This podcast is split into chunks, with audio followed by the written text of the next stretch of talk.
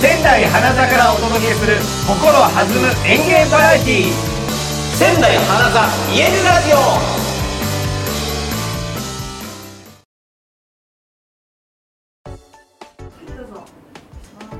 さあ仙台花さん見えるラジオ前回がですね、まあ、寄せって何、はいみたいなお話からスタートしてちょっと雑談をしてきたわけですがその寄せのワード、ん単語でやっぱ知らない言葉が多いいや難し我々もちゃんと教えてもらってあなるほどと思うこともあるので、これをちゃんとお二人に聞きましょう伊藤さん、うんでボックスがあるんですよ、はい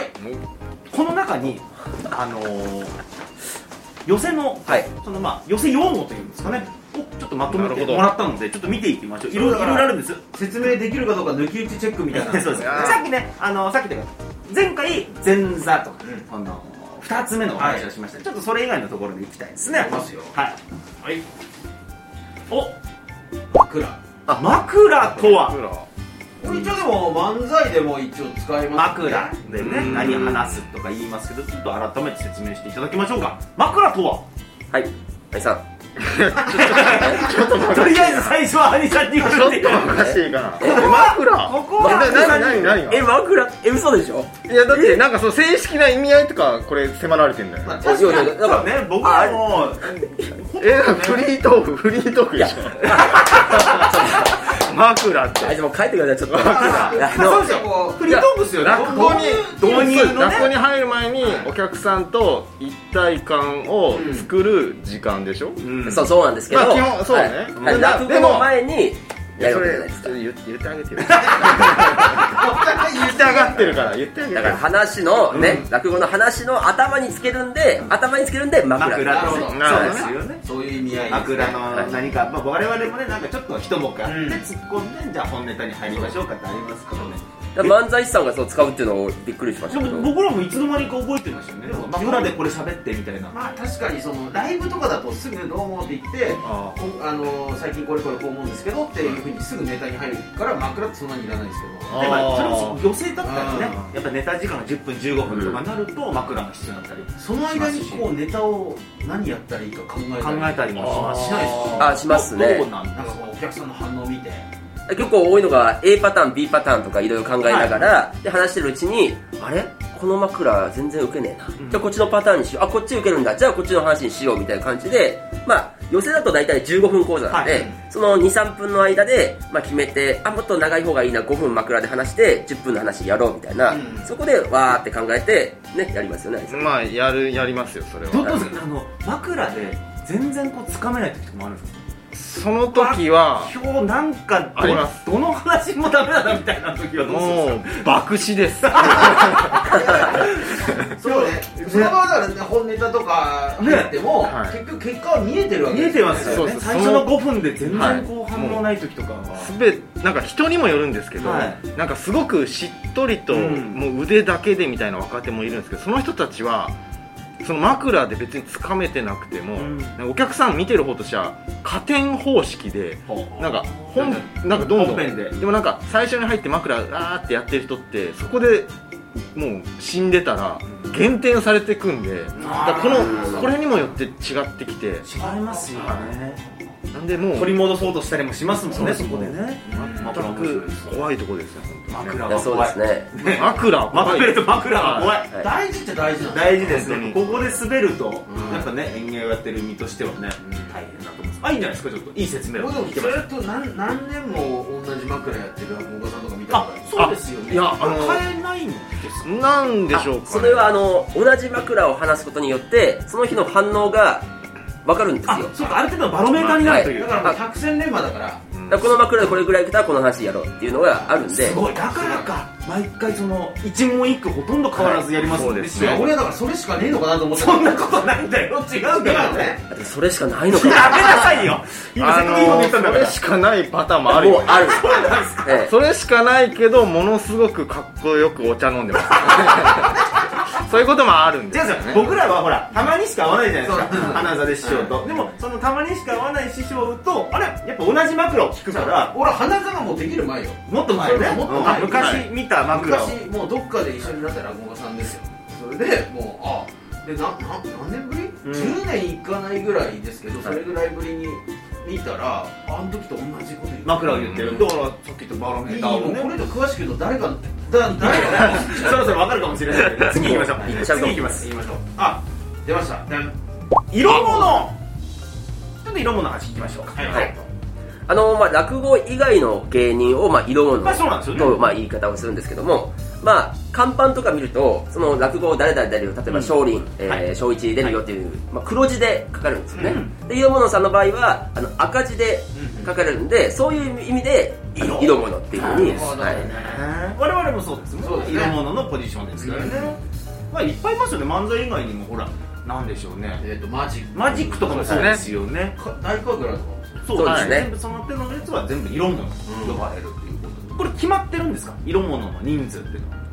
あのい落語いんじゃないですを、かうんまあえー寄せだと、はい落語を2本やった後に、えー色物さん入っていただい決まってるてんですねはいまあ、2本やって色物さんという、まあ、大体決まって順ま番す、ね、決まってはるいんですよね、やっぱりねで一応あの違う種類といいますか漫才師さんあーマジックさん、えー、紙切りであったり違う種類のものをお届けする気みたはいかな感ぶじらないようなその交番になってるということなんですね、これを学びますまあでもやっぱりねこう落語との間に入入るるっていうもんだと僕らも思ってますけど、勉強になりました色がついてるんですっていいですねこれもっと知りたい東京とかあれうん花座もそうなんですか花さんもそうですって花座もいや色物さん本当助かりますから本当にね助かりますようん我々はねなんかいつの間にか色物ですからね伊藤さまあでも例えばねこれ想像してもらいたいんですけどおぼんこぼん師匠来たら大変よ格やん何がですか仲悪いからいや仲はいや 確かに仲良くないけど ありもがたいって思うけどああ鳥鳥これ僕らもあの意味聞いたことありますけれども、はい改めて説明お願いいたしますはいじゃあ兄さんお願いします困ったら兄さいやいやもう行っちゃってよあそうです かん大鳥と俺が出るまでまあでもねねそうですねまあ最後に出る人ですねそうなんですよ鳥はい いですけど、なので、えっと、師匠のねうちの翔太もこうトリを務める番組が年に3回あるっていうのあはるそういうことですね、はいまあ寄せだと主任という言い方もそうですねはい、うんはい、で今回鳥は誰みたいな感じで、あ誰誰でその鳥の師匠が、えーえー入るとその師匠によって、えー番組の色が違うんですよね、うん出演者の色が変わるんでそっか、はい変わるわけですか、はい師匠にまあ、一応鳥の方も決められるというか、うんどこまで関与しているかはその師匠によって違うんですけども、はい、この人入れてくだ入れてください入れてくださいねっていうのとあるんですよね一門の人以外にもコピを売ってるとこいいわけですよねそういやまあ嫌われちゃったら、い俺のその会にはそれはいいらねえよってなっちゃう、あ全然ありますねやらしくない媚びをいかに売るかっていうところがありますこれ名言だよやらしくないコビーそんなあんのこの世にやんのよあんのっけ、だから下手くそなのがやらしさが出てた出てたコミの売り方ってえーねでもまあ聞いたことありますよね、鳥大鳥の師匠いますもんね、えーほらはいこれ何ですか膝膝側リでいいんですかこれ膝がえ聞いたことない聞いたことないおここに来て誰も知らないやつがあ膝送り膝送り膝送り膝あちょっと待ってなんか2つぐらい違う意味があるんです言よ葉が変わってるのかなどうなんでしょうあの膝っていう言葉は膝はあの鳥の師匠の前の色物さんあそれ膝っていう膝って言うんですよねあそれそれだあそっちあそっちああなるほどなるほどそっちそれを膝というはいで鳥の前の師匠っていうのはあその師匠の鳥の鳥の師匠の前の色物さんっていうのは、まあ、結構大事な役割なんで、受けすぎてもダメです、うん沈ますぎてもダメでめちゃくちゃ腕が試されるはええー、そうなんですどんなボールが飛んできてもスッてトスを上げて打ちやすいようにしとくっていうのが膝っていうちゃんと師匠に出さなきゃダメなんですね、はいあちょっと気をつけよう今後まあ確かに一番面白いやつやんない方がいいんだよいやいやそんなことはないけどうんあんままあ、りル理ー解するルんだがあるんですね。確かにそうだよねそれ膝という。はいええだからニードルさんが受けすぎてちゃちゃちゃ、それはなないとは思うんです袖けでど。震えてる師匠方たくさんいらっしゃるとそ思いんなまことはないんですけども、確かにみんな考えなきゃないんだ、これは。落語家さんも、相性もみんな。あ講座講座まあまあ、わかりやすい。まあちょまあわかりやすいちょっと気にするとこ講座ね。 そうですよね。講座っていうんですね。これでやっぱ高いところに座るというそうですね、はいもう意味で。そのまんまですいいよですよね。やっぱり講座、そのままの意味ですって。どうですか初めて立った時の思い出とか、その講座に関わるあーそういわゆる私たちはいは初講座初っていう講座っていうんですね。えー私新宿の末広亭で、はい、で広で。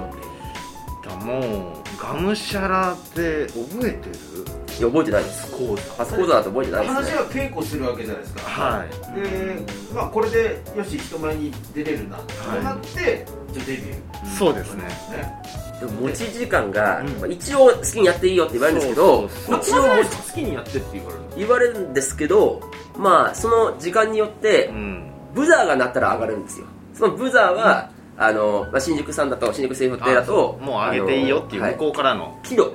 その受付の方がお客さんが落ち着いてきたんで、じゃあどうぞみたいな感じで合図が鳴るんですねブザーが鳴るんですけどそのブザーの時間によって降り時間は決まってるんですけど始まる時間が決まってないんでそれによもっうやっていいて、よって言われる、はい、その日によって10分であったり5分であったりあるんでいくらでも時間好きにやっていいよとは言いつつそも、うなのねまあ、一応このぐらいの、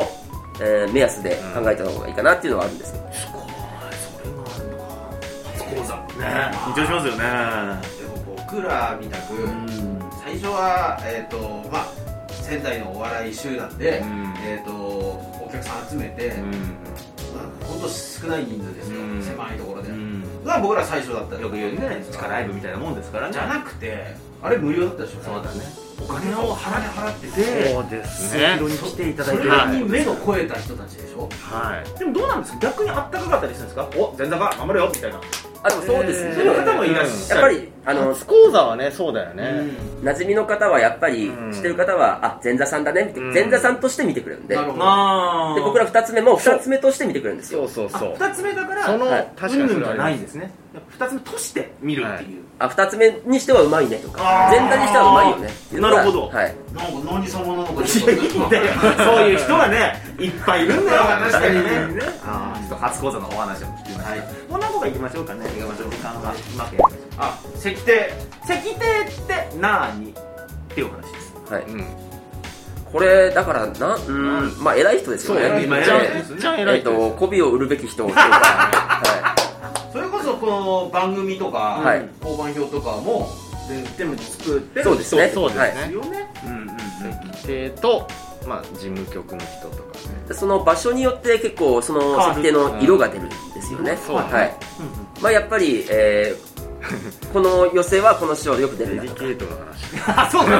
のこれそうなのこあの師匠出れないここはとか、うん、ちょっとデリケートですよれにしてみましょう とりあえずあるんですってそうえいう場所によってのそのデリケートなそれはそう出演者の話があるんだだってまあそこの寄せはもうもうトップなわけじゃないですかそうですねだからやっぱりね、まあそこのね関係性があるからねちゃんとねだって嫌いな人出すってよほど寛大だよこの人そうだねうこの辺にしてみましょうこれはいこの人こちらはいあこの古典新作古典新作落語落語ってこ落語新作と落落語語のの話話でいいのかな聞きますけどそうなんですこれは古典落語っていうのはもう代々ずーっとそうですねそうですねは、はい伝わってきてるこれ新作っていうのはまあ、自分で作って、えーもう演出とか全部自分で考えて作るやつですこれねお二人も新作も持ってらっしゃるそうそうですねそうですねはい。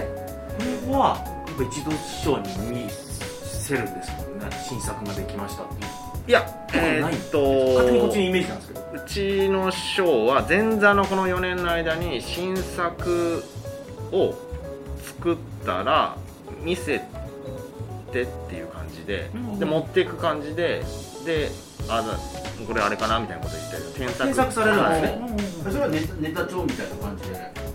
そうですまあ一応なんかはい打って、まあちゃんと打ってはい文章にして見せるって、あすごいあのサラリーマンみたいなことをするわけですねえー、そうなでのもアドバイスそんな、いただそきんましたなそんなにないんですよでも自由なんですかしこんな感じの新しい落語を作ってみましたみたいなイメージなんですかねまあそうですねでもまあ僕はまあ僕は正直パソコンじゃなくて手書きだったんで、はいまあそもそもめっちゃ汚いやつを持ってたん持ってでってみた非常に迷惑だったと思うんですけど あのでもなんか言われたのは手書き持ってたもん。手書きだったんですよ手書き持ってって信じらんないですね。でなんか、えー、すごい。うんここはなんか登場人物多すぎるなとかおーそういう割のと具体的に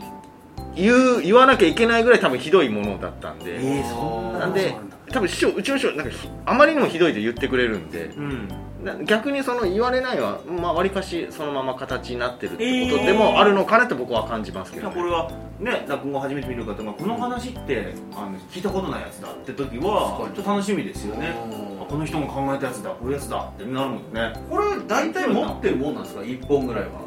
えっいやとこれはそのその人によりますねよりますずっと古典落語だけをやる方もいらっしゃるし、っていうことですよね。そうですね新作落語はやっぱりあのーその人の感性がめちゃくちゃ出てるってことなのいやでですよね受け入れられないこう大衆芸能においてうんそんなにフィットしないパターンもあったりするので、だからなかなかね出しどころがねそうですねうんええ面白いな。そこで難しいここで尖り続けるのかそうだよね。そうですねあの止まってもいいし大衆に合わせるのはかいでも変わってくるじゃないでうすかん止まり続けた結果こいつ才能あったなあみたいなそうですねそのパターンはありますねありますねはい、すごい奥で深も多いです分ね。大衆に合わせた方が早めに売れる可能性があ るテレビで特集されるみたいなね。はい、そんな古典のおは話、い新作のお話を聞きました。はい。じゃあ一旦この辺で、えーっとまとめときまして、最後にお囃子さんについても聞きたいんですけれども、よくそのお囃子さんね、僕らも見えないところでですね、花田で、えー、ベベンベンとね、あそうの弾いていただいてるんですけれども、お囃子さんは必ず必要なんですね、やはり。そうですね、はい寄席には欠かせないですね、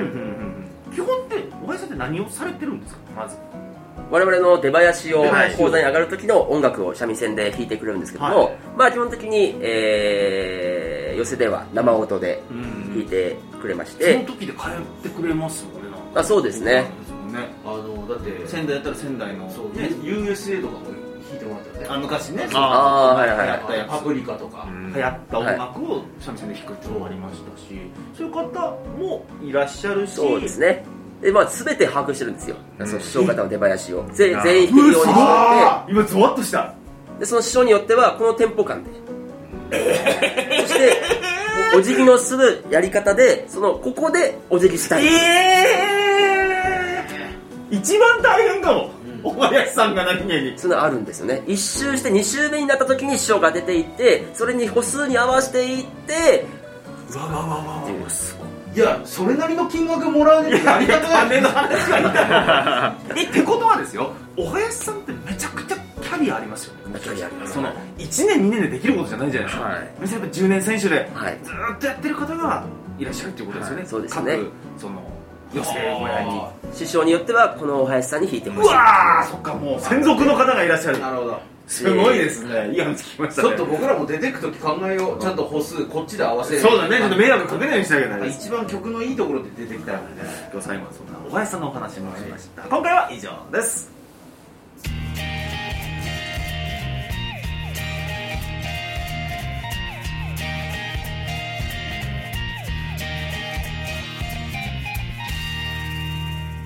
次回へ続く